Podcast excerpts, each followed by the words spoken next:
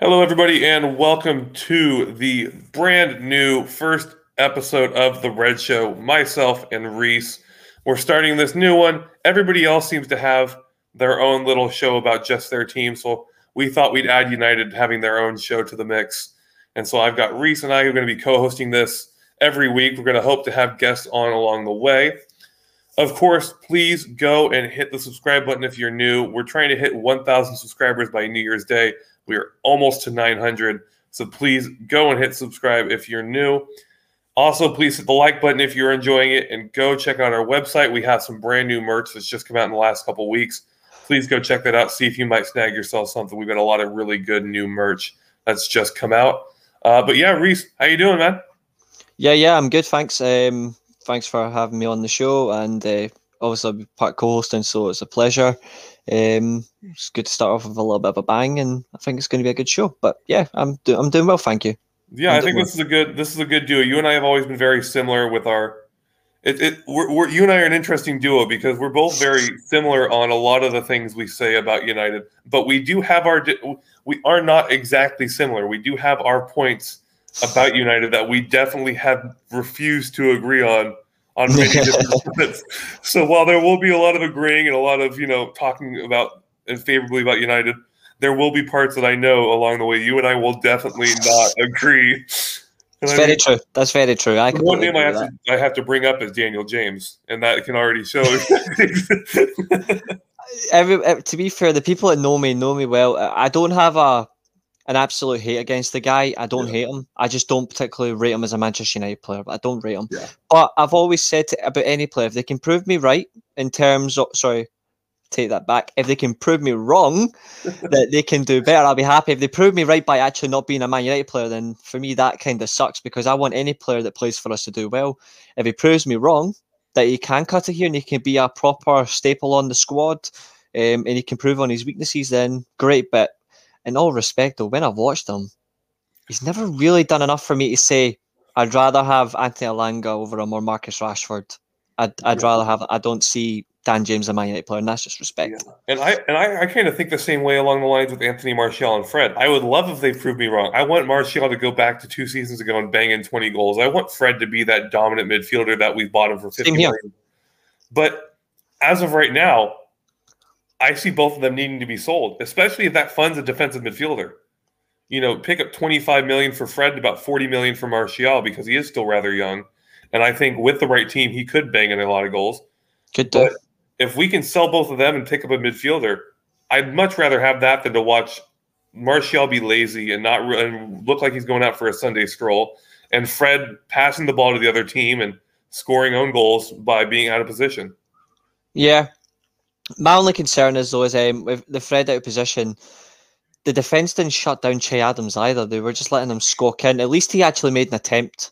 I know it wasn't great. Like he should be doing a little bit better. I mean, everybody knows I like Fred, um, but I'm still going to constructively criticise if it if it matters. In that sense, it does. That pass as well wasn't great either. That he sent it sideways and sent it out the pitch.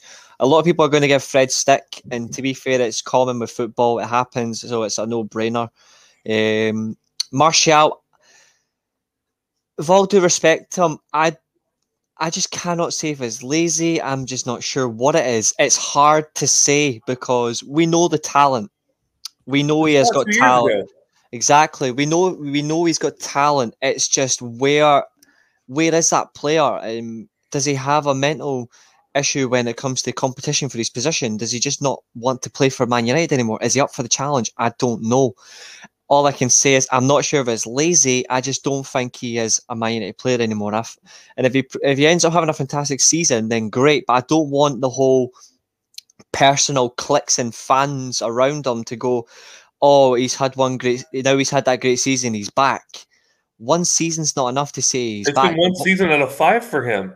We've yeah, given him five years. He's had we've had two good seasons season. though. We've had two good seasons. His very first season under Van Gaal, he was fantastic as well. Fantastic. But as soon as Van Gaal left, he was terrible, and then he was shocking for Mourinho's reign. And then he's had one good year. Funny enough, under Ole was pretty much his best year after Van Gaal left, and now he's gone back. And it makes me mad mostly because we're giving him preferable treatment over players who deserve it more. And I look to the game this last week against Southampton putting Martial on the uh, not Martial, putting Martial up front while we put Greenwood on the right. When last week against Leeds, we have Greenwood down the middle, and he has a fantastic game. And Mhm. of course, the one time Greenwood goes down the middle, he gets a goal. The one goal we scored against Southampton was Greenwood, literally on this penalty spot, coming down the Mm-hmm. middle. So it frustrates me mostly when these players who don't fit this squad and should not be playing are being accommodated for over people who have proved themselves. It's like the same thing, like you said with Daniel James. Why are we putting him on the right over Anthony Elanga? Why are we, you know, switching around people and putting him in a preferable spot when he's not performing when he plays? If he performed like he did for Wales, I'd say yes, put him on the right. But until that point, we have to have the best prospects in their best spots. We cannot put people out of position because we want to give preferable treatment, unless it's to someone who deserves it, like Bruno or Pogba. They're being put. Pogba's been put out of position, but he's gotten five assists in two games. Exactly. He's excelled, and it's, it's great to see. Matt, um, you made an excellent point when you mentioned like Dan James like having to play on the right because Pogba's on Pogba's on the left, and we know Pog uh, we know that Pogba is a, a central midfield player, and we know Dan James a left winger.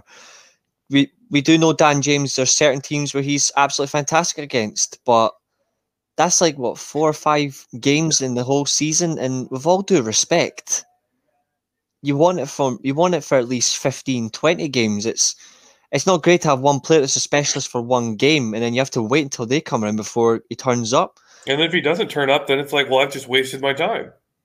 I Yeah, think he's and- a cut player. I think he's a cut player for us. And early, with him looking like he's not going to go, I think a loan move would have been brilliant for him. Send him off to Leeds for a year. Send him to Leicester on loan for a year. Maybe involve sending him on loan to Leicester and a deal for Ndidi, even though I don't want Ndidi at the club at all. But I actually, I would have loved to have them give us Youri Tielemans, which I I talked to Chris about. I'm like, hey, after that uh that West Ham game, you wanna you wanna give us Youri? He's fantastic. And he's like, you can have who you want. And I'm like, don't tempt me there because I'll take half your squad for this team. no, you made a fair point. Um, my only thing is though, like we do know what Dan James is capable of. It's just these, it's just his end product that just needs a bit of work on. If he can work on that, then you'll be a better player than what he is. It's just a matter of timing. But four or five, maybe six games out of season in the league where he's only good for isn't enough. But then again, the one thing I will give him credit for is his work rate. He will at least put a shift in, and I commend that in any player. I don't care who you are, whether I rate you or I don't rate you. If you've put in a work ethic, then great. I will, I will commend that. I just don't, I just don't particularly rate him, but he Yeah. has a work ethic, and I, I will respect that. But we'll see where it goes from there. Yeah, We'll I just said he, I think he's got the one of the worst three finishing products out of all of our forwards at United. I think he's it's him, Martial, and maybe I don't know who else I'd put in our attacking group that would be in the bottom three of them, but he's top three in the team with work rate. His pressing is top three. I think it's him. I think it's Bruno because Bruno is fantastic at keeping on people's butts. And I think it's Cavani because Cavani will run. We've seen it when people got on Pogba for being lazy. I remember last season because there was a clip of Cavani running right by him full sprint, all the way down to the opposite opposite end line, and Pogba had a big lead on him and just kind of jogged. So I think you look at those three are the three top. The thing with Bruno and Cavani though is they're also top three in finishing product, and that's why they're so good. Is they're top three in their work rate, but they're also top three in their finishing, and that's where Dan James, like you said, is very much lacking. Yeah, I'm sure that game was the. I think it was the Villarreal game where you saw Cavani leaped. To be fair though, I think I'm looking at that game and I'm like, I'm not bothered if Cavani's running back compared to Pogba, because at least if Pogba's further forward, if you get the ball to him, He'll he's, go. got, he's going to make an impact. So I'm not particularly bothered if if Pogba's jogging in that situation Yeah. because you know what he's capable of. But then again, like it, it's it's players they'll, they'll be asked to do certain roles, and but that, that's just the nature of the game. But in all respect to Martial, Martial's a great finisher as well. It's just he's, we just don't see the best of him right now. But hopefully we see it. But like I said a couple of minutes ago, it's one season isn't enough to say to like to the whole Martial FC, which seems to be a thing. There's an FC for every player. One season isn't enough to say that he's back. He has to keep performing, and if he does that, great. Just like any player, if they can do that, then fantastic. But like I said, it's not agenda. It's it's just it's just you want to see them at your club excel, and if they don't excel, then you can't keep. You don't want them at the club. It's it's like I am with McTominay, like you said with Fred, where you like him, but you're not open to criticism. You're not against. I love McTominay. I've said multiple times he's my second favorite player at the club, mm-hmm. by far, but only behind Luke Shaw. Which That's right. This has been great for me because no one can ever hate on Luke Shaw because he's been one of the the best in the league, if not one of the best three in the world, at that left back spot this last year and a half. So that's been great for me. But McTominay, I love him, but he's not open. He, he's it's not like he's not open to criticism. I just hate when it's the over criticism where it's like, oh, he's absolute. He's not shite. He's not No, great. he- no, he's not. He's not shite, but he's not. I'm not saying he's like some great player who's a first team player, but he's a good squad player to have. You want those kind of players coming off the bench where he can ping a ball from outside the box because he used to be a striker in the academy. He he's got one of the best five work rates in the entire team. I think he's just constantly going. His passing is not at snuff. I think his But it's getting there. You can see it. it's there, getting there. and he's working for it. He Mhm. wants to get better, but his love of the badge. I know there's this whole, and if Sean was on here, he'd absolutely slander the crap out of me for this. But the Hmm. passion is something that is so hated on nowadays. But when you really think about it, it's something very much you need players that are there for the badge. We saw it with with one thing that I'd like to point out is you know Gerard Piqué. Uh, there was a quote. There was quotes brought up about him with this whole Ronaldo to City debacle of him saying, "I would never go to City because I love Manchester United and Manchester United. I would never betray." And you need those kind of players at your club where they're there not as much for the money. Like money's great, but they're there because they're like, I get to play for this team. Mhm. That's why I don't believe Lukaku whenever he says, "Oh, I love this team. I'm so glad to be here." Because he said that with West Brom, he said that with United, he said that with Inter, he said that now with Chelsea. So I can never really believe him when he says that it's a dream come true or I love this club because he seems to be that one dude in the FIFA stand in FIFA 21 in the stands who's got a different jersey on every single match depending on who you play as in career mode. So It's possibility. It's a possibility. Who knows? I think. I think when he gets to a club, he loves to get so emotionally involved. I think that's why he says he loves this club, and I think. I think I think he's so emotionally involved that he does in fact love it, but he will say it wherever he goes because I think he's genuinely proud to play football. It doesn't matter who he's playing for. I think he loves to play football, but I think comment. you know it's a difference for me between I love to play football between this is a dream come true because he said it's a dream come true about United. He said it's a dream come true to go to Inter, and he said, and I get that it might be a dream for him to go to each club, but kind of rep- being very repetitive takes the wind out of the sails, especially Yeah, for I a get club, especially for fans of a club he used to be at. Because then it sounds like what he said when he came to United about it being a dream was just bull. And it makes Inter fans probably say, well, that was crap. If you said that to us, you said that to United as well, and now you said that to Chelsea. And I think, you know, you got to switch up what you say if you're going from club to club like that, because it just No, kind of that's takes fair. the wind out. That's a fair comment. I, I agree. That's a fair comment. That's a fair comment. Yeah, but McTominay, you need guys who will play for that badge. Yeah, yeah, it's You good to have that. We can, see it, we can see in some players. We can see it. To be fair, we can see in Dan James. Yeah, He clearly, he clearly does play he with it here. heart in his sleeve. here. he clearly plays with his heart in his sleeve, and he, he clearly plays for the club in the same way. And I respect that. I just don't think he's good enough for us. But Yeah. Then again, though, like you mentioned, squad player, and if he's perfectly happy being a squad player, but he wants to try and improve, then I've got no issue. I've got no. I've got no issue with that. I have no issue with that. It's the people like Eric. Bailly. It's the people like Eric Bailly who are not a first team player and are not at that ability, but believe they should. They are rightfully owed a first team spot last year. Hmm. Yeah, no one, in my opinion, is rightfully with the first team spot. I don't care who you are, whether you're Pogba, Bruno, um, even David De Gea on goal, You prove um, yourself. Maguire, Maguire as well. I don't care if you play all those games, all that. No one's entitled to first team spot. You've got to earn it, And and and, they do. That's why they're in the, that's why they're in the team sheet. Yeah, Bailly never earned it because he never could stay healthy. But then, you know, his contract thing is coming into dispute and his family's talking all this crap and saying that he deserves first team minutes. And it's like, well, how about instead of, you know, talking all this crap, how about you try not to get into a car accident and get hurt right after you come back from another injury? Yeah, It seems like though, he is a decent class. defend. He is a decent defender. It's just it's hard to it's hard to call upon someone who's not Yeah. reliable enough because his injury can his injury record It's awful. isn't that good. Exactly, it's not that good, and it's hard to call upon someone like that. So Yeah, like I would love. can you I think say? he's one of my favorite players when it comes to his personality because his crap, his his shite house of doing step overs in the box in his own box and all that sort of. I think it's hilarious, and I think he's a good defender. But dude, stay healthy. I would love again, like you said, prove me wrong. It's like with Axel going on loan now to Villa. Stay healthy all year. Be a really good defender for them and help them climb and be in the in the top of the like the top eight hmm and I would gladly welcome you back next year and go, yes, he deserves game time. He deserves minutes. Not first team, but he deserves minutes. That's fair. But I look not at, if you're um, not doing anything and you're not staying healthy. True. I think I think when I look at that's why I always say I want it, I want Lindelof in the team more than Eric Bailly because at least Lindelof is called upon exactly. And if Lindelof had the physicality and the pace of Eric Bailly, we would never have needed to go out and get another centre back because he would Lindelof would have it all because would be Lindelof exactly can, Lindelof can pass the ball exactly because Lindelof can pass the ball. It's just his physicality, but he's very good at press resisting. He, Oh, he is very good at that. He So rarely is the guy that makes that mistake. As much as I do not, I'm not a big fan of Lindelof. I will say it. I've said it before. I think he's not nearly as good in the air as he needs to be as a center back. He's not quick enough as he needs to be, especially along someone like Maguire. yeah, And I think just one on one, he is one of our worst defenders when it comes to taking somebody on one on one. sure. But his passing is elite and he stays healthy. Mhm.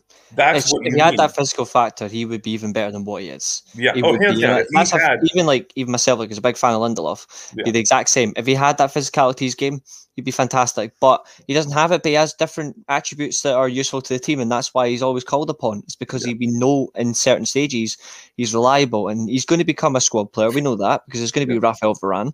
Do I have a problem with that? No, because at least I know he's going to be available all season. We have if a reliable backup. If we have an injury, there's someone behind now. I also like hearing that there's no more. I don't know if you've seen the news. There's no more youth outgoing going to be happening this year, at least in this window. They've officially announced that anybody who's here right now in the youth will not be going on loan. So that means Teden Mengi and Elanga and Amad Diallo are all going to be staying with the club for the. Good. I think it's brilliant. I think Teden Mengi proved himself with- at his little time that he did have at Derby. I think he proved himself to be a very apt defender in the championship for a team that's Yep. not Mhm. very good and looking to be going down this next year with Rooney. As much as Rooney's trying his heart out, and I commend Rooney for doing everything he can to try and keep this Derby team up. He was Mengi was a very solid center back. I think Yeah, he he- was. he's got. I think with the outgoing of Axel and with Bai kind of being an uncertainty at this point, I think we'll see Mengi get a lot of cup games and a lot of Norwich and you know Newcastle games where he, we may see him play like Axel did, and I think he's deserved it way more than Bai has Mm-hmm. because he stayed healthy, and when he was healthy, he was great, and then he just got hit with an unfortunate injury. True. I, I agree. It'll be interesting to see what, what goes from there. Mengi, I think, could be an excellent addition to the defence midfield slot, um, centre back slot. Sorry, defence midfield. I'm just I've just got Garner in my head because also I want to see him make it. Can't wait to Um, see him make his debut. But um, I agree with I agree with the Mengi comments. Um, Eric Bailly, if he is able to stay fit, then realistically, I look at cup games and other games as well. We could have a partnership of Bailly and Lindelof, Bailly and Bailly and Mengi, Lindelof and Mengi. Um, there's so many good options there where we have the depth where Yeah. we can say we don't need to play Maguire and Varane in these games. We can actually afford to just be like, you know what, you're not in the squad today. End of. Deal with it. And I think that's great. And it'll just be a matter of having faith in those players, and we'll see where it goes from there. Because at the end of the day, faith is important. It's just as much as working hard. You gotta have a little bit of faith in yourself and your ability. And fans need to fans need to have a little bit of faith in some players as well. Obviously, injury prone players, they're gonna sadly they are gonna be two, three games in, they're gonna play ninety minutes, and the next thing you know, boom, sadly there is an injury. Because we see it all the time, but you you know regardless, those two or three games, they're gonna they're gonna make it They're gonna be good. Yeah, exactly. So it gives us something. It's just a matter of where we go from here and Yeah. I'm I'm hoping that if everybody recovers from this injury, he actually stays fit I hope the same for any other player that's got injury injury concerns. They come back and they just shrug them off because it looks like Shaw's shrugged his off. Yeah, so why Shaw, can't, so I'm excited to see Telles and Shaw back again because both of them being injured has been, I think, definitely something that's hurt. And it's one reason I say I really hope Ole does well and becomes our manager of the future for years to come. It's because I think he's now built a squad that he can do a lot with and probably get some trophies with. But more than that, it's his ability, like you said, you want you don't want someone bashing you. And I think that's one thing that José Mourinho does that is the reason he's gone from team to team to team is he bashes people in public. And I think that's one thing that Ole does not do that can be such a huge thing is talk them up and like to the media, talk up everybody. Do not say a bad word about anybody. But he is not afraid. We've heard it before from many players. He's hair dryer treatment. He's given the hair dryer to tons of players in his tenure. But that's private. He doesn't speak about him doing that. He doesn't speak about what he says to them in public, but he's not afraid to get on them in private. When you go public with stuff like that, we saw what it did to, to Shaw with Mourinho. Yeah. It ruined him for a couple years when we brought Shaw in as a you know reigning PFA player of the season at Southampton. And it ruined him as a player for two years while under Mourinho. And now he's back with Ole, and he's one of the best in the world at his spot now. So I think it's great having a, a manager who will talk his team up entirely in public, but then is not afraid to bash in private. And that's Mhm. one thing I think we we have and we need we've needed. Because that's what Yeah. Sir Alex was. He Sir Alex wasn't very vocal in the media about being against anybody. He wouldn't diss a lot of his own players in the media, but the hair dryer treatment was coined because of Sir Alex. He wasn't afraid to call them out, but he always said if it was one time then after that it was forgotten. Yeah, he didn't. He didn't keep on them about the same thing unless it was a repeated mistake. If you make, if someone made a mistake in a game, yeah, he'd get on you about it. But then he's like, "All right, it's done. Yeah, one time and it's over with. But There's no reason to go on about it." exactly, exactly, I completely agree. And that's for me. A lot of players like I get with Wan-Bissaka, his bad, his back post positioning is dreadful. But I've heard shouts for people saying we need to buy a right back to start over him. And for me, I just don't get why. I get there's back post problems, but when it comes down to it, you see a guy who last year put Mbappe and Di Maria in his pocket against PSG. hmm Sterling stays in his pocket every time we play City. I have not seen one winger really do well against him. So I don't get the shouts for please bring in a right back to take him out of the lineup. And he's healthy. He played pretty much every game for us last year. Yeah, he did. I mean, I don't know. And he's the one thing everybody hated on him the most about his offensive production. I think he massively improved on last year. I mean, two goals and a bevy of crosses that were so much better than he was. Yep. I just I don't I don't I don't get the unnecessary our fan base is so known for unnecessary hatred. Nothing we can do. Like honestly, there's nothing you can do about it. You can defend a player as much as you want. You're, there's still going to be hate. There's still going to be comments. But he has improved on aspects of his game. He just has he just has to work on that positional awareness, and that's not that, that can be done. He's only 23, so it's not a problem. So it's not a Well, problem. he's a 30 year old who's the back end of his career. You know, Exactly. Exactly. So it's not a big deal. He's got we've got Dalot there behind him. We've got like so that that, that is a bit of competition there because Dalot's attack minded. Yeah. But him defensively, he isn't particularly great, but he at least has some form of competition to keep Wan-Bissaka on his toes. So we'll, we'll see where it goes from there. Um, I can only wait. I can only wait and see. I can't really say much until as the season progresses. If, if the same mistakes constantly repeat themselves in games, then the, the manager will have to look at it and think, how do we fix this problem? Because if it does become a major problem, then they may look. They could easily put in Ethan Laird eventually, because obviously not right now, but they could if they want to like, at a this later time. last year. Or they could recall Laird and be like, all right, do a They could. They could do.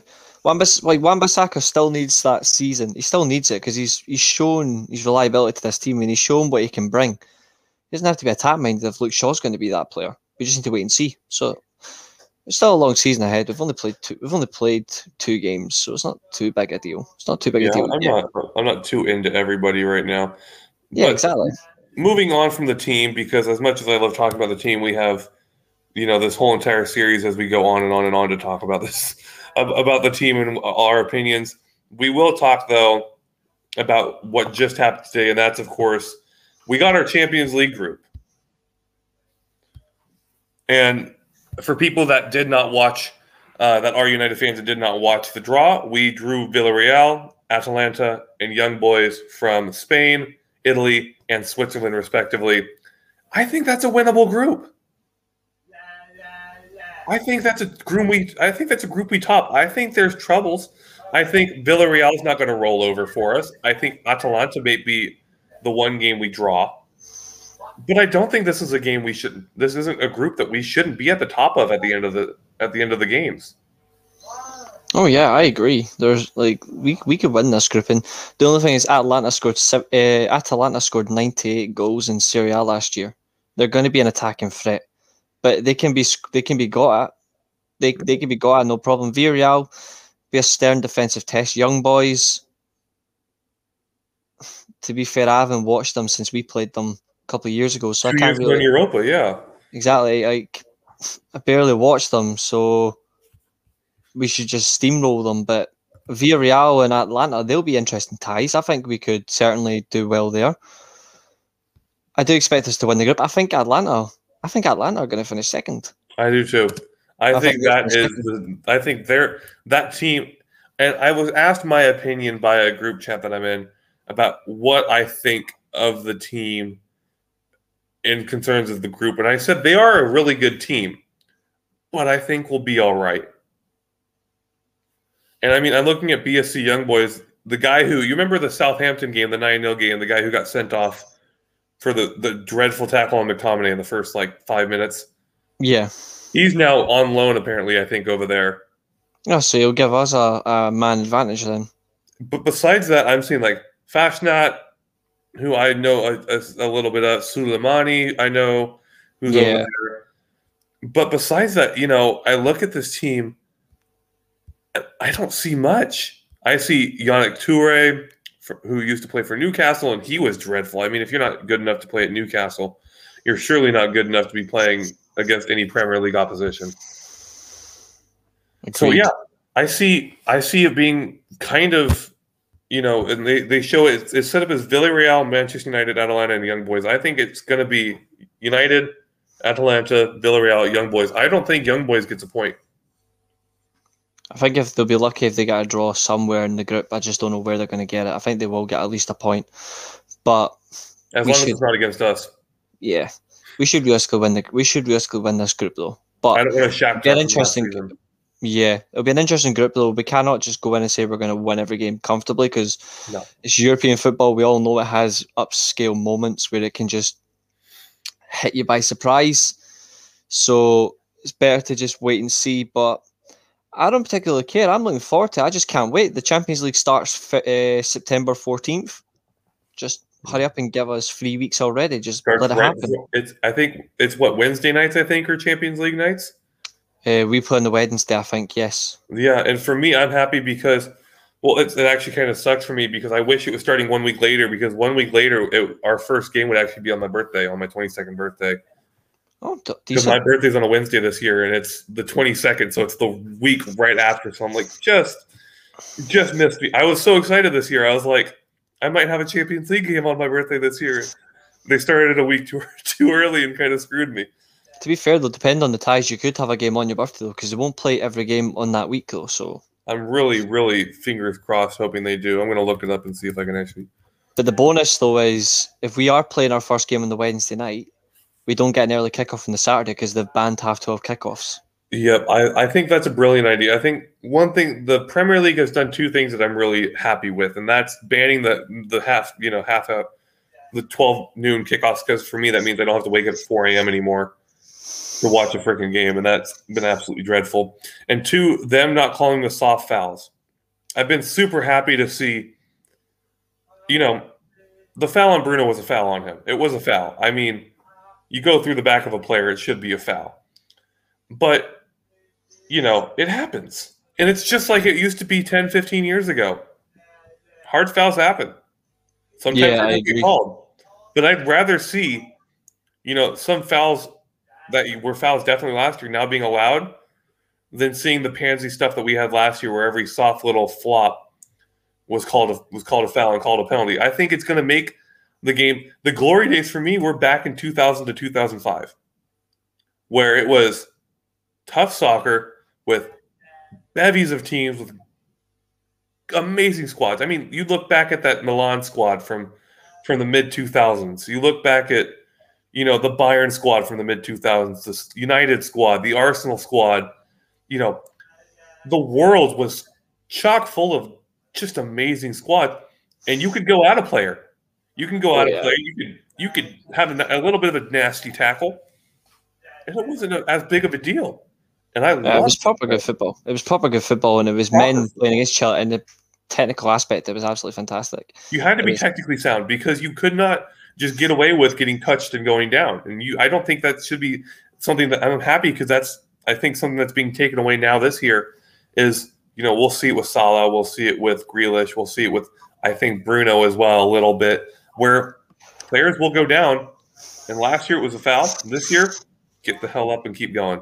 And that's going to Yeah. make teams, teams and players have to adjust their game and get better Massively, because you cannot rely on dropping. Massively. we'll see a lot of yellows. Yellows for simulations are going to be big this year. Hope so. I hope so because it'll teach them. It'll teach them. Yeah, I think I think you know, letting it go and just not calling it a foul isn't punishing anybody, and it's not setting the right example because you're just kind of going, "I'm just not going to call anything." I think you start calling simulation fouls, and you start giving out cards for flopping to the ground, and you're going to see players stop. Real If if it's a deliberate, if it's a deliberate dive, don't even give them a yellow card. Just send them off. Yeah, I, and even if it's and people say, "Oh, but you'll whine if it's a United player." No, I'm not that biased to where if United player, if I see Bruno go down like that, I'm going to be just as pissed if it was freaking Grealish for City. I hate diving full stop. I hate it. I think it's a disgraceful action to do in in general. Yeah, I just don't like it. So if it means one of my players gets a yellow or gets sent off because they're deciding to be cheap little pricks, they deserved it. I'm not gonna. Mm. I'm gonna be pissed at them for getting themselves sent off by doing something stupid. Not at the ref for sending them off. I agree. I, I Yeah, completely. This this is going to be. I think I th- you and I were talking about group of death. My group of death. I know you said your group of death is kind of looking to be that group C where it's going to be a little bit difficult. My group of death is either group A or group B. I think those are just. I mean, City, Paris, Leipzig, Bruges, and Atletico, Liverpool, Porto, Milan.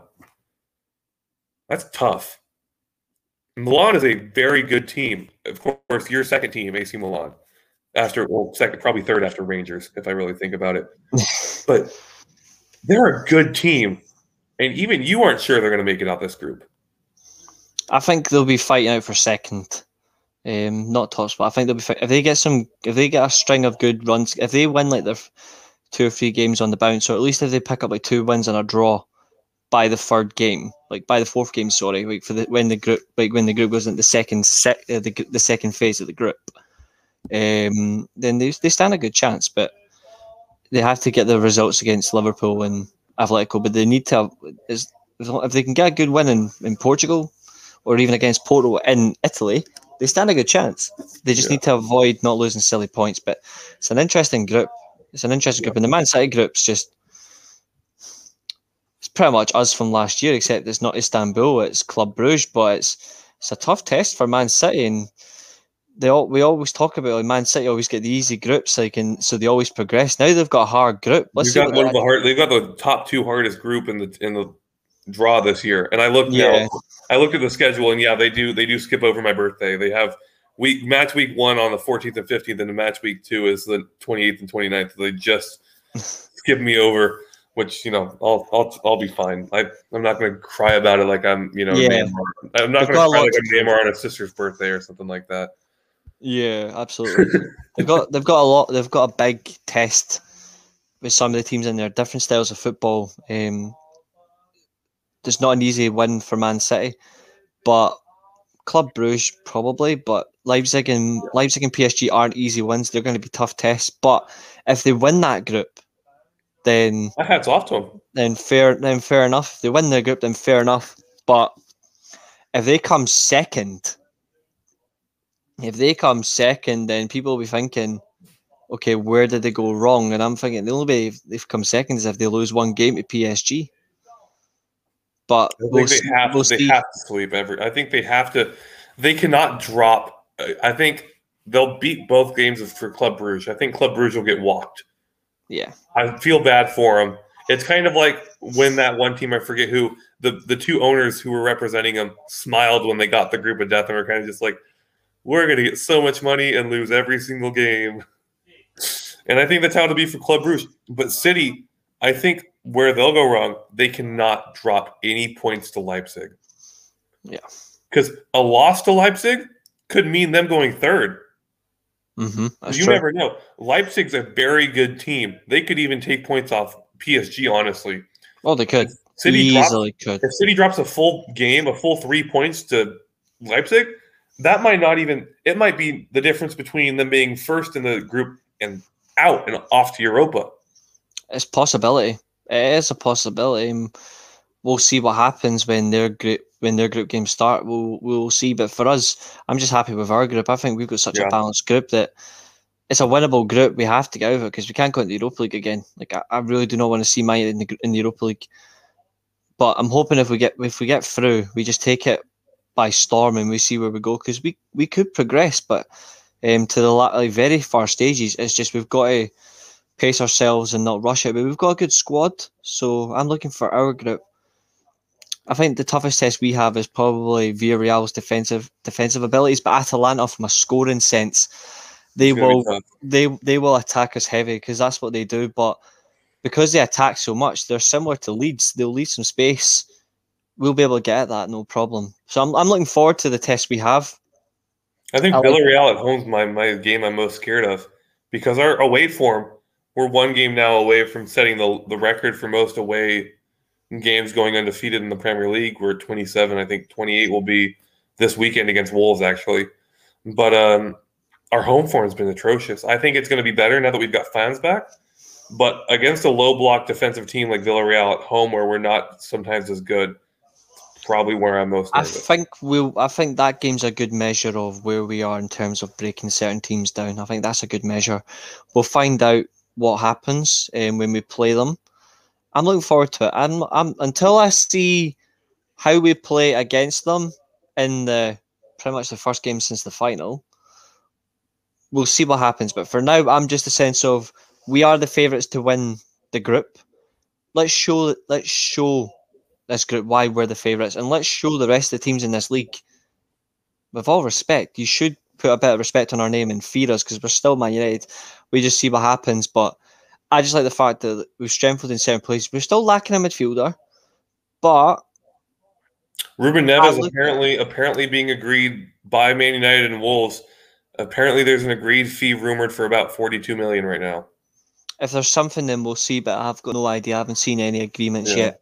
I've heard But I've heard a couple we'll things see. about an agreed. The personal fees, have, the personal terms have been agreed, and that it's being rumored they're negotiating for around 42 million right now. If he comes in, if we can get Neves, I think before the end of the transfer window, I think this is a very very dangerous side that people are going to underestimate and be that are going to you know take people by surprise. Yeah, but you know, and of course, like I said, and you know, we'll now move into with me speaking of our away record on the line this week, and we'll speak on the Wolves game to wrap it up. What you think going into this this game? What do you think the lineup's going to be like? What do you think the score is going to be like? How do you think it'll go? They've always been a bit of a nightmare test for us since they came back to league under Nuno.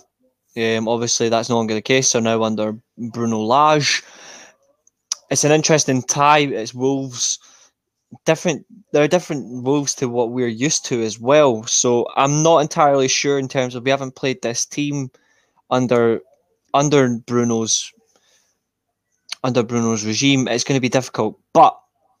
I still like the fact that this is the game where we potentially could see Varane and Sancho start together. Yeah. We could, uh, or at least one of them could start. I would like it to be both, see where we go. But the fact is, even if we do get them in, that means we're going to be so much better pressing from the back and from the front. We're going to have a much more dominant side. I think we could take the game to Wolves and just overload them with the press.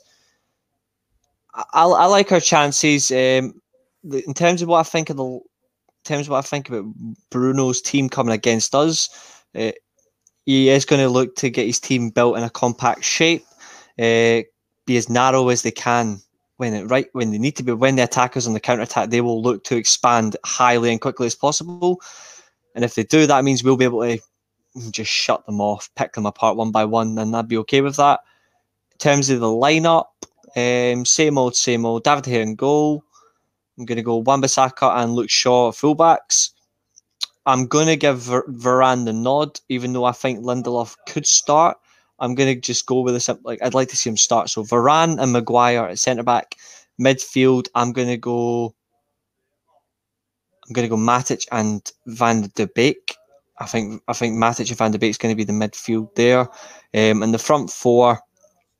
Simple. Um, I'm going to go with Sancho, and I'm going to go with Sancho and Pogba as the wide players. Bruno Fernandes and then number ten, and I'm going to go with Greenwood to play up front. I think Cavani will come off the bench. Yeah, I mean, for me, I see very mine's very similar. I do think De Gea back in back in net. Of course, it's great to see Henderson back training again, having him recover from COVID. You know, having anybody recover from COVID is a beautiful thing. I'm still waiting right now. My like I said on my Twitter, my grandmother has a uh, contracted COVID, and so we're kind of waiting for her to her to kick it and beat it. So, uh, but you know, anybody beating COVID is a great thing. So it's great to have him back. Uh, I think honestly, a lot of people were mad at having Cavani be not back in training till this last week. I think it's a beautiful move by Ole, a guy who was very unsure if he wanted to stay, was very homesick, giving him time after an injury to rest, stay home after the Copa America, have a bunch of time with your family, and come back extremely rested. Especially with our opening ties not being very tough games. I mean, I think for me, I said this. I don't think our. I think our first really difficult tie that I'm worried about losing is October against Leicester. Mm, well, then I don't. Really, uh, until then, I think they're winnable games. So I think giving him that time to rest is beautiful. But yeah, I'll go De Gea net, Sean Wan-Bissaka, of course, and I'm going to agree with you. I think Varane deserves the nod to go partner with Maguire, and I think that just makes it great because we have Lindelof coming off the bench who can come on late and give us a great, you know, give it come come bring them on when they're tired. You know, take either Maguire or Varane off maybe the 70th minute like he loves to do. Massively. And let Lindelof spend 20 minutes pinging balls over the top of everybody and hoping somebody quick like Sancho or Greenwood gets on the other end of it and gone and away and scores. Exactly. I agree with you. I agree with you. I think midfield, as much as I want to put Donny in the midfield, and I think he deserves to be in that midfield, I do think he'll be there but I wouldn't be surprised if we see Fred again. Of course, I would love to say McTominay is going to go into the midfield because I think this would be a great game for him. He's out for two months. But of course, yes, he's out. Oh my God, crying right now. My top three players all injured to start the year with Shaw, Rashford, and McTominay. Of course, if, if anybody does not know and they're watching, McTominay got a groin uh, operation done because he got picked up a little bit of an injury against Leeds. They weren't really sure. They played him 20 minutes against Southampton. He's kind of talked to the physios and gone, I need to get this sorted. And I'm so happy he's done this instead of pulling a Rashford and putting it off for so long that it debilitated him as a player. So we saw that with Rashford last year. It debilitated him a lot as a player. Rashford having that ankle and that shoulder injury. So I think McTominay making a very mature decision at his age, 24, 25, making a very mature decision to listen to the physios and go, yeah, I'm going to get operated. I know I'll miss two months, but it's early season. I'll yeah. go into the knife. So I think Matic and Donny would be who I go, and then of course I think I'll share. I'll I'll agree with you there. I think we'll see Sancho and Pogba on the wings again, and I think Sancho will get his first start. Greenwood up top has been phenomenal in the first game, and even when he switched there after Martial went off in the second game, and then of course, Mr. Bruno Fernandes, always going to be at that number ten. Yeah, it's such a deadly front four. And I if think we do, if we do get that, I agree. I think if we do get the um, midfield signing, though, I think we may see the end or the phasing out of the 4 2 3 1 the long term. I think if we do sign a midfielder before Tuesday's deadline day, yeah, before deadline day, but there's no guarantee. We don't know. I would love to see, for me, I would love to see the 4 3 3 come into play later on and then see Pogba drop down to that wing position when Rashford comes back. I've said this time and time again. My God squad that wins the league and goes far in all the cups and maybe wins another cup is De Gea, Sean Wan-Bissaka, Varane Maguire, Neves, Camavinga, or Saul. I don't care who the hell it is. Just get me a freaking defensive midfielder. And then give me Pogba and Bruno being able to go forward, and then Rashford, Greenwood, and Sancho up front. Three guys who can play all three forward positions. I think that is one of the most deadly things in football. When you can have three forwards, we saw it with. It reminds me of, as much as I hate saying his name, Tevez, with Rooney and Ronaldo of 2008. Three guys who could play all three forward positions and could cross like this the entire game and not really be uncomfortable. Yeah, interchangeable. That's what we interchangeable need. Interchangeable makes it makes it so same. With, it's the same with City. It's the same with Manchester City. It's the same yeah. with Liverpool to a degree as well. They interchange, but it's the two wingers that interchange, and Firmino stays in the middle, but he drops back. Yeah. Man City like to freely rotate, and if we can just keep that going, we start we certainly stand a good chance. I don't mind the four two three one. I've said it numerous times people before. I don't mind it as long as it's not two defensive midfielders. It's one with a box to box player beside it to take the ball forward. There's numerous players I'd have in that role. I've said numerous times I'd like Neuhaus, I'd like Goretzka. That's never going to happen, which is kind of crap. But we've got Pogba there as well, like like as an option, and it certainly works. But it Neuhaus, depends on what we go. Neuhaus mentioned. I've agreed with you on this. That's my German team. So as much as it makes me sad because I love him for Borussia Mönchengladbach, mm-hmm. and he's been such a crucial player for us. I also love to see him in United jersey. I'm a big, I'm a big fan. I'm a big fan of Neuhaus. I'm a big fan of Weigl as a defense midfielder as well. So yeah. I would happily have a German midfield. And I know we talked about uh, we talked about Leiner or Leimer from from Leipzig as well, who you're a big fan of. Mm-hmm. I've talked about bringing in a box to box midfielder, bringing in someone you know you know very well, which is Kessié from Milan. Love him. I think, you know, there's so many potential signings here that we could make and would just make this squad be so incredibly dangerous. I just like where we are right now as well, where we are still dangerous, but if we add more to it, we're even more dangerous. Yeah, we're not I, I, I like that we're prospect. Not our, we're not at our ceiling yet. We have improvements that can still happen that'll make us better and better and better. I think honestly, in the end, I'm happy with how we've handled the right back situation. I think keeping Dalot and not bending over. We we've had a, a, recent history of bending over for whatever fee a team tells us they want us to buy. Maguire eighty million, Fred fifty million. You know, we paid a lot of money for some players that we did not. It need. looks like we're doing things right, and and I like that. And I, I, as a United fan, that's what we want. Is you want to see your club dominate the market as much as on the field, and we're just going to take it from there. So I I wholeheartedly agree with you. I wholeheartedly agree. Yeah, we saw Sancho, who would have been 100 something million last year, ended up being 17 million up front this year. And then instead of bending over for Atletico and paying for Trippier, we've gone, ah, do it. We're going to we'll give Dalot a chance, yeah. Yeah. And there was the whole thing, of course, with your side with Milan. There's this whole back and forth of is Dalot going to go to Milan? Is he not going to go to Milan? I think if he would have gone, I wouldn't have been too upset. But I'm a lot happier that he stayed. And we're saving that money that we would have spent on Trippier. And like I, like you and I have said, we'll say it over and over again. Fans will say it over over again until we're blue in the face. Save that for a midfielder.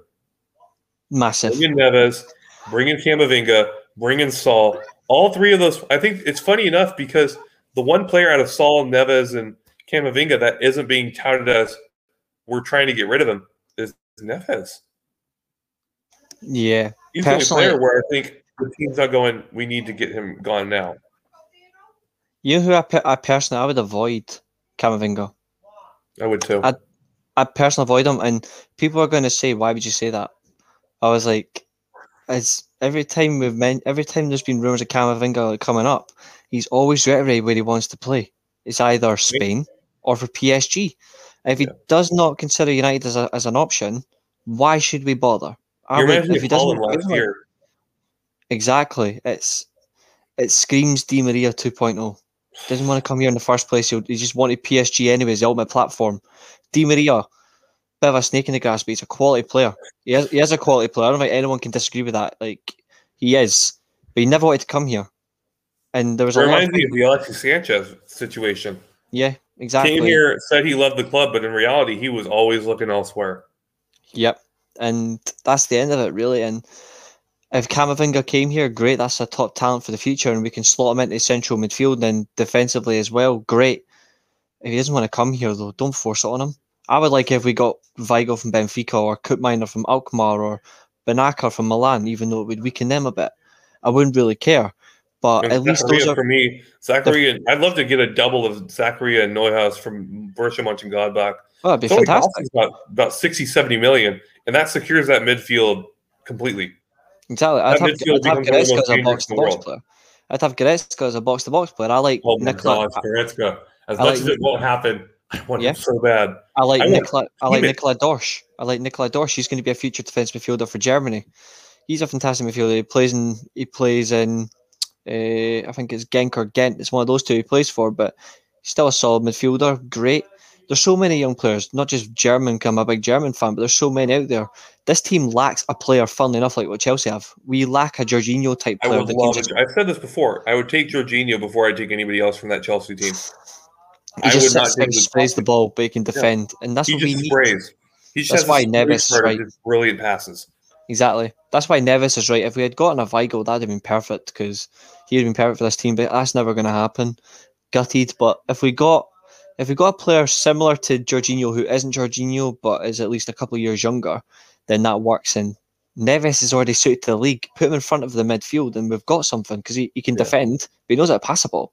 So it's not. a- It doesn't give me any worries at all. But I just don't know if we will sign anybody Yeah. before Tuesday's deadline day. I don't know if I we will. think so either. And for me, I'll throw my two names. My two names, Premier League proven, passing ability is great, defending ability is great, is Neves, and then a player who's just came to the league, playing for a team that's just been promoted. You've heard me talk about him. Everybody's heard me pretty much talk about him. I featured him and talked about him heavily on my Burnley transfer targets episode. I'm moving him up to I think he could be United level in a year, and that's Frank Onyeka, who's now playing for Brentford, who's come over from FC Midtjylland over in the Danish league, and was at 23 years old called the best midfielder in the entire Danish league. It is the Danish league, so it's not like we're talking about the French league here or the Spanish team, the Spanish league, but it's one of those they always are around in Europa and Champions League. You always see a Danish or a Belgian team sniffing around the Champions League and Europa League, and he was playing for one of the best teams in the Danish league and was being touted at 23 as a defensive midfielder, one of the best in the league, if not the best. And he is someone who I've watched film on. I've watched him play. I watched him play for Brentford already this year when he's played, and he's exactly what Neves is, but at 23. Good thing is, Neves is the exact same. Neves is the Yeah. exact same age, which is fantastic. yeah, I think, I think, both. I think yeah, either suits. I'm, I don't know why we've not done anything on the Sol and the Guez rumours. I think he'd be perfect for us as well. But I think Saul's because he's so close to Chelsea. if we don't get him, then that's a player we miss out on. But there's always going to be a player you miss out on. You're never going to get the absolute favourites you want, but you just move on with what you've got. And if we get somebody in to sit in that position, and it frees up McTominay as a box-to-box player in rotation with Pogba in that position as well, or Van de Beek, I don't have a problem with that. But we'll we'll see where it goes from there. We can only go with what we've got. If we don't get a midfielder by Tuesday, then we just run it.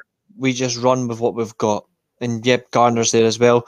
Um, oh, Garner. Wait, no, Garner's gone back to and to, I think he's gone back He's to Forest. Actually, yeah, yeah, he has. Yeah, To be fair, he signed the new contract. He signed the Still new contract. Galbraith. and still got Galbraith though. Still got Still- Galbraith. Galbraith, I've talked about now. If we're talking about people on Twitter that I have a heck of a lot of respect for, do an absolute shift and are extremely brilliant when they talk about United, and that's uh, United Dan MUFC Daniel on Twitter, who is pretty much his whole entire Twitter is the academy.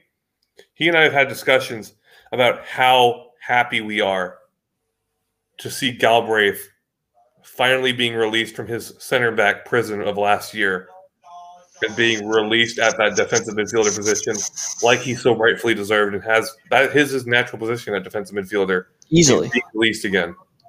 He's such a good talent.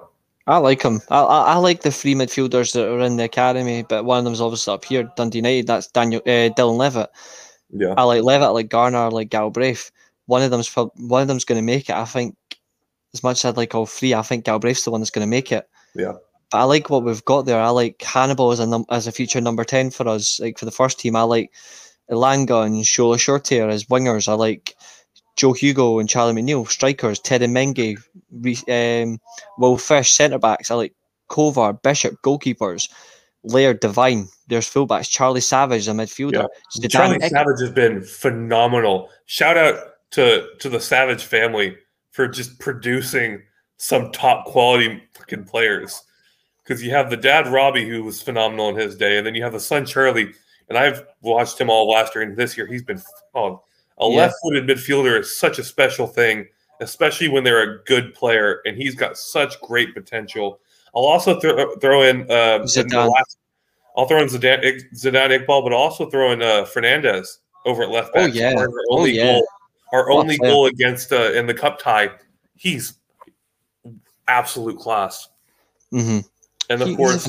We've got so many young players in there that are going to come in. Yeah. Like, even if they don't make it, they will be. Even if they don't make it, not every young player is going to make it. We know that. But even if they don't make it, this club will do everything absolutely possible to find them a level that suits them. And I'm hoping some of these guys make it in our in our top team and cement themselves and win stuff. It'd be great, but Yeah. there's no guarantees. But the young players we have, there's some very good options there. There's some very good Yeah. options, and we'll wait and see. But at the moment, all I can say is I'm proud of our academy boys, and we I take love it. it. I love watching this. Isak Aaron Hansen made a tweet about him a while ago. He got. I said it's like it's my sky is blue call the day was him being called to the Norway under 16s or under 18s because when you have a player Tajalan, which is of course we know Haaland's cousin, who's a very good player in his own right, says the best player I've ever played against is Isak Aaron Hansen, who now plays in the academy for us. You know, that's that's a pretty good praise. And from what Mhm. I've seen, him and Charlie Savage together last year in the under 18s was a phenomenal pairing. He's another player I don't think is talked about enough, but be be ready for him to be in the U23s either at the end of this year or next year and start putting the world on notice. I he might- agree. He is my person to break into the first team by the time he's 19. He certainly could. He certainly could, and I'm looking forward to seeing what happens. There is one player I'm gutted that didn't make it for us, and obviously he was released at the end of last season. He's now moved back to Spain. That's Arnau Puigmal. As I always, I always believed, and you you know this because I've said it Yeah. a few times. I believe Pugmal was a natural replacement for Juan Mata. The type of player that he is, I, I just think he is. But The IQ is very high. he's but he's gone back to Spain, and I wish him well in Spain. So if he The comes back later, on- Gomes. Going back to Sorry. France, I was not super happy to see him leave. I wasn't happy to see Puigmal leave. I think there are two players that we're going to regret letting go down the line. But of the course, Gomes, we made that Gomes. We made in the end. I think we made the right decision. I wanted him to succeed, but his like the fact that he he felt he demanded more money than what he was making to stay. I'm like, you hadn't, you didn't earn it. I'm sorry, but no, you did not. He didn't take his chances. Yeah, Well, was, and ha- well, I was his- sad to see him go. He didn't deserve to stay with his attitude. I kind of reminds me of Memphis Depay. Mhm. He had that potential to be such a great player if his attitude was correct. If it was, yeah, it's just a shame that he felt. He, his comments about Mata and Lingard about like, well, not specifically those two, but there was players in his position that he felt he should be getting more minutes ahead of. You need to, you need to earn it. It's not- it's not just deserved, but he did deserve more games. It was a bit crap when him and Chong were here and they were playing only like one game like every few months, and then it wasn't a particularly great performance, and then You didn't see him again After for that, they were- month.